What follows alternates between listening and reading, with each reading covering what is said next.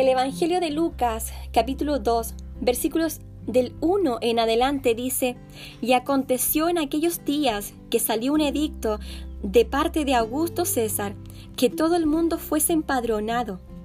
Este empadronamiento primero fue hecho siendo Sirenio gobernador de Siria, e iban todos para ser empadronados, cada uno a su ciudad.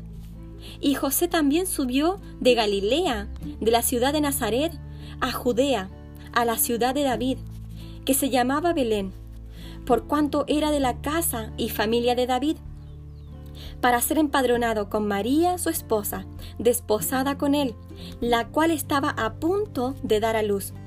Y aconteció que estando ellos allí, se cumplieron los días de su alumbramiento, y dio a luz a su hijo primogénito, y le envolvió en pañales, y le acostó en un pesebre, porque no había lugar para ellos en el mesón. Y había pastores en la misma región que velaban y guardaban las vigilias de la noche sobre su rebaño. Y he aquí, el ángel del Señor vino sobre ellos, y la gloria del Señor los cercó de resplandor, y tuvieron gran temor. Mas el ángel le dijo, No temáis, porque he aquí os doy nuevas de gran gozo, que será para todo el pueblo, que os ha nacido hoy en la ciudad de David un Salvador, que es Cristo el Señor. Y esto os será por señal. Hallaréis al niño envuelto en pañales, acostado en un pesebre.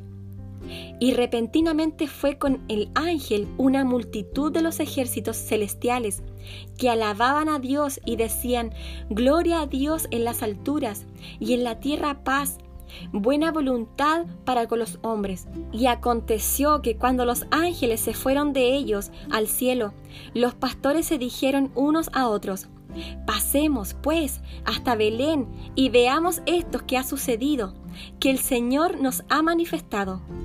Y vinieron a prisa, y hallaron a María y a José y al niño acostado en el pesebre. Y al verlo hicieron notorio lo que les había sido dicho acerca del niño. Y todos los que oyeron se maravillaron de lo que los pastores les decían. Pero María guardaba todas estas cosas, meditándolas en su corazón. Y se volvieron los pastores glorificando y alabando a Dios por todas las cosas que habían oído y visto, como se les había dicho. José y María viajaron de la ciudad de Nazaret a un pueblito llamado Belén por cuestiones de un censo de población. Es increíble cómo esas decisiones de política humana vinieron a ser complementos en los propósitos divinos.